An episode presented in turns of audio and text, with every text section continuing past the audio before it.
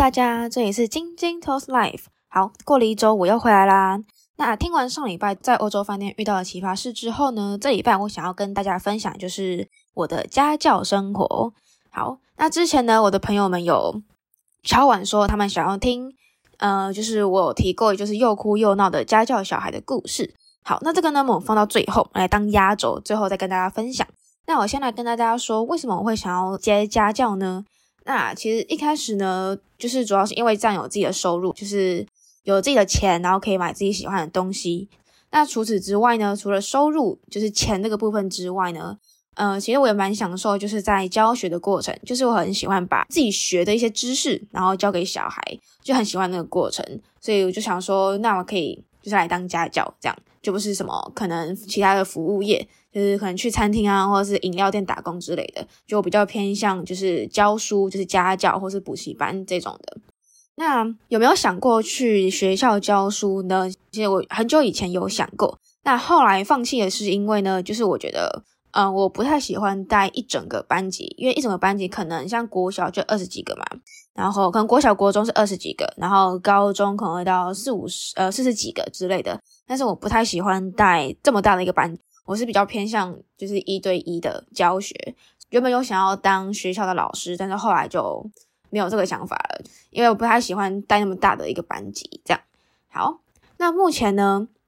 我的家教呢有三个小孩，那其实我是从大概两年前就有在接，但是那个时候就是断断续续的在接，就是只接了一个之后，后来好像教了几次就没有教了，就是中间都是都在读书都没有家教，那是一直到今年。今年的四月那个时候才开始有接家教。那其实，在四月之前呢，从去年的十月开始，就是我有在一对一的补习班，就是教学生。那我其实都是教英文，那就是在补习班教学生。那为什么后来我想要接家教？就是因为，呃，就是还蛮现实的，就是补习班的薪水其实没有很高，就是他抽成其实蛮多的。那我加再加上呢，就是因为你在补习班那些教材。虽然教材都是你不用自己买，都是补习班给，但是补习班就是主任会跟你说你要教这个小孩什么内容，就是你好像比较没有可以自己备课的那个空间，就是都要用补习班的教材，然后他们要你教什么你就教什么，就是自由度比较没有那么高，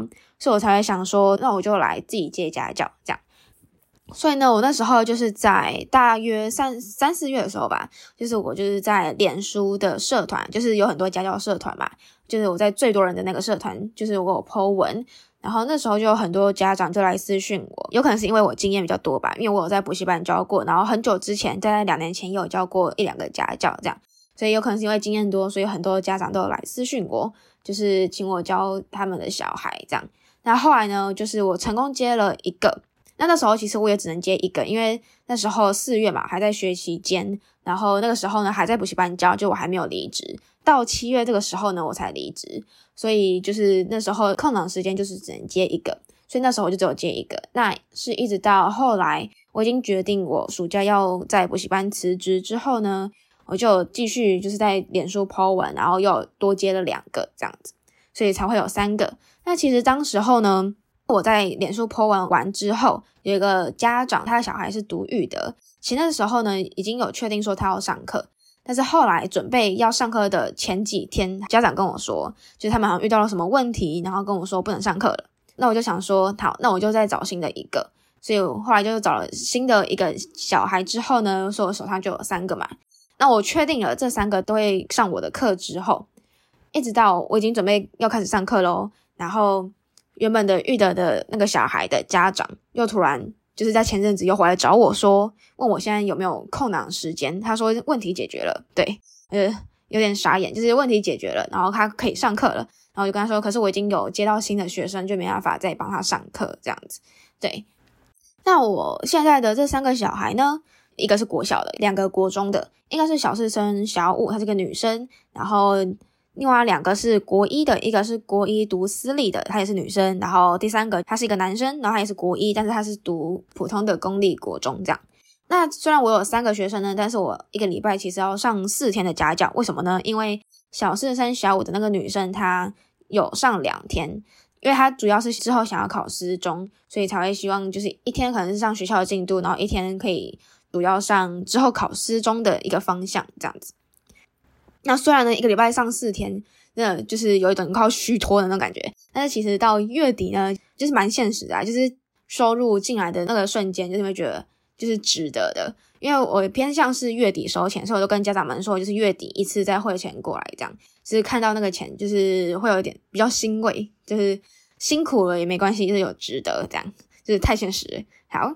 那我来分享一下，就是我的三个学生。那第一个呢，我们先来讲小四升小五的那个女生。那这个女生呢，她的程度其实是中偏低，就是没有到那么好。那刚好说嘛，就是她希望之后可以考私中，因为其实我之前国中也是读私立的。所以，呃，可能也是为什么就是家长会找到我这样。好，那因为国小教的文法，跟单字也比较没有那么多，所以那时候我就买了一本文法通，就是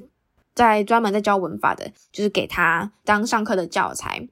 那除了文法通之外呢，就是每一周我都会给他考，就是一千两百单，就是国中小的基本一千两百单。那每周因为他背的量比较不会那么多。就是可能没办法那么多，所以我一周都是给他背十五个左右。好，那考单字我都是怎么考呢？就是因为私立国中它有入学考嘛，那入学考它单字绝对不会考听写嘛，它一定是考选择题。所以我的考它的方式就是考刻漏字，然后选择题这样子，就是挖空，然后给他选择，给他 A、B、C、D 四个选项，然后让他选哪一个才是正确的。呃，让他训练就是读懂上下文，然后去选单字这样。那除此之外呢，还有一项是从大概从暑假我才希望他开始做的，就是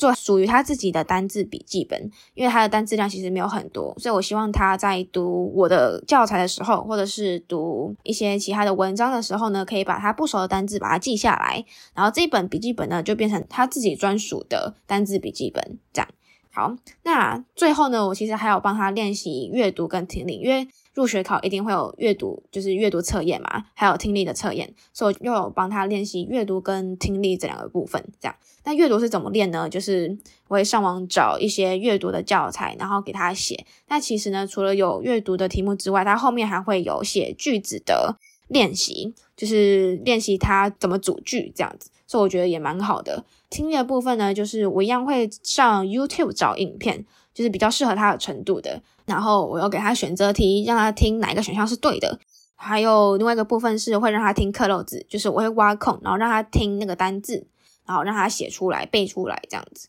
但其实呢，刚好说到他的程度是中偏低嘛，主要就是文法部分，就是写句子部分呢，就是比较偏弱这样，所以可能会常常忘记写 be 动词，或是忘记 be 动词是什么，或是忘记。相对应的所有格等等之类的，或者是忘记疑问句，因为现在只有叫 be 动词，就是 be 动词的疑问句，所以他又有时候会忘记要把 be 动词移到最前面，这样，所以前阵子就还蛮头痛，就是要怎么在想要怎么帮助他。那因为七月他有休息一个月，那到八月呢，我就想说，好，那我就同样的概念，我会一直重复的跟他说，那我就跟他说，如果题目不会写的话，可以试着从课本找答案，这样。然后上课的时候，我也让他多练习写句子，那他多熟悉这个句子应该要怎么写。那现在我我就让他这样持续了，应该快一个月了吧，也就是从八月，然后现在已经快要八月底了，就让他持续这样，还有一个月的时间。那前几天在上课的时候，我就发现其实他进步蛮多的，虽然写句子就还是会有一点卡卡的，但是我觉得写的速度已经比之前快很多了，而且进步很多，就感到还蛮欣慰的。这样好，那再第二个呢是。就是国一的女生，就是刚升上国一。那我刚刚有提到说她是已经考上私中的，她是考上数理班，这样应该就可以知道，其实她的程度就是中偏上。就是我在试教的时候呢，我就发现其实她的文法基础跟单字基本上都是非常没有问题的。那一直到我们第一次上课，其实我被她吓到，为什么呢？就是我讲什么她都听得懂，荡起来你可以补充很多东西给他，就是你补充的东西给他，他都非常愿意的写笔记。然后也非常愿意学很多课外的东西，然后不管是讲什么，他都听得懂，答对率几乎九十八、九十九趴啦。这样，那时候就感觉到，就是上课起来的那个感觉非常舒服，而且进度都会非常快，因为一堂课只有一个半小时，那前面一个小时我就是帮他上学校的课程，然后那一个小时几乎可以上完单字跟文法，加上一点点的课文，因为他文法几乎讲什么都懂，然后写题目也都写得非常快，然后答对率也很高，所以那时候就觉得哦。这 上起来感觉这太舒服了吧，这样，但是也不是代表其他学生真的很差，但就是他的程度就是比较好，然后上起来就是就是我觉得比较舒适啦，这样。那其实我也有帮他练习阅读跟听力，因为他妈妈希望就是他可以去考英检的初级，那他自己也想要去考英检初级，所以我就有帮他练习阅读跟听力。但阅读的方法也就也是一样，就会帮他找就是稍微比较难一点点的阅读的教材，然后给他写，让他练习，然后最后我再讲解，就是有什么技巧，然后你应该可以怎么选答案。那听力的话也是一样，就是跟刚刚国校的那个学生也是一样，就是呢，嗯、我一样会上网找影片，但其实他的听力是比较弱的，所以我就不会找太难的，就是可能讲太快了，因为讲超快他也他也听不太懂。所以呢，我就是找比较慢的，然后给他练习，让他练习选择题跟还有填空，就是填单字这样。好，那这个呢，就是我真的上得非常舒服，就是每次可能就每个礼拜都非常期待跟他上课啦。这样好，然后呢，在最后一个到压轴的部分的，就是刚刚说的又哭又闹的小孩。好，那我先来前情提要，这个呢，他是一个国一的男生，但他的程度其实就是。中偏下啦，他的程度。那我那时候呢，就是试教一小时嘛，因为其实我每个学生都有试教，那我试教都是一律都是一小时，然后不会收费这样。好，那我那时候试教不就一小时嘛？结果那个小孩他就以为正式上课也是一个小时。那第一次上课呢，我中间因为我中间都会给他们休息大概五到十分钟，休息的时候就跟他说：“好，那么就先休息吧。”然后他就走回房间。他就以为下课了，然后他妈妈就说：“没有啊，我们是上一个半小时。”那你知道他他怎么样？他就突然爆炸，你知道吗？就我在外面直接被吓到，他突然爆炸。然后他说，他就以为说好就是一个小时，然后他妈就说：“没有人跟你说过是一个小时啊。”然后他就开始暴怒哦，他就开始感觉要把房子掀了，你知道吗？然后就差不多过了十分钟，应该准备要到上课的时间了。然后他妈就说：“回去上课。”然后他就说不要，然后他就一直尖叫，他尖叫超大声之后，然后他除了尖叫之外，还是边打他房间的衣橱跟那个床，在外面听着觉得那个房间好像快要坏了，你知道吗？感觉整个就是真的有一种屋顶整个还被掀掀掉的那种感觉。然后他就说不要，我要出去玩。然后呢，他妈就说你要出去玩就回去上课。然后他又说不要，然后他妈妈就说啊你不要，那我要叫老师回去咯。然后我在外面听到，想说。诶、嗯，呃，我觉得我有点尴尬，知道吗？就是那个时候我在外面超尴尬，然后我就想说，好，那我就准备收东西要回去了。然后他妈妈就走出来跟我道歉，这样，然后我就说没关系，没关系。然后我就默默的在收东西。好，那他妈妈默默的走出来之后呢，他又说不要，我要上课。那我那时候已经准备要把东西收进去了，听到他说不要，我要上课，然后那时候就手又停住，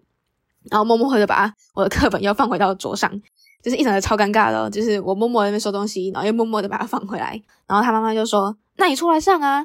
那个小孩又回什么啊？他说：“不要，我要出去玩。”然后他就就是这个对话一直重复，一直重复，你知道吗？然后他们就说：“那你就出来上嘛。”然后就是他妈妈已经觉得他已经非常无奈了，然后我也非常无奈，我不知道怎么帮他们，你知道吗？然后他就他要回说：“不要，你会打我。”这样好，反正这个对话就一直重复，一直重复，一直重复。然后我听到就就已经不知道那个小孩在说什么了，你知道吗？就是。已经重复了大概十多遍，然后小孩就一直说不要不要，就是不要上课，然后又不要又不要出去玩，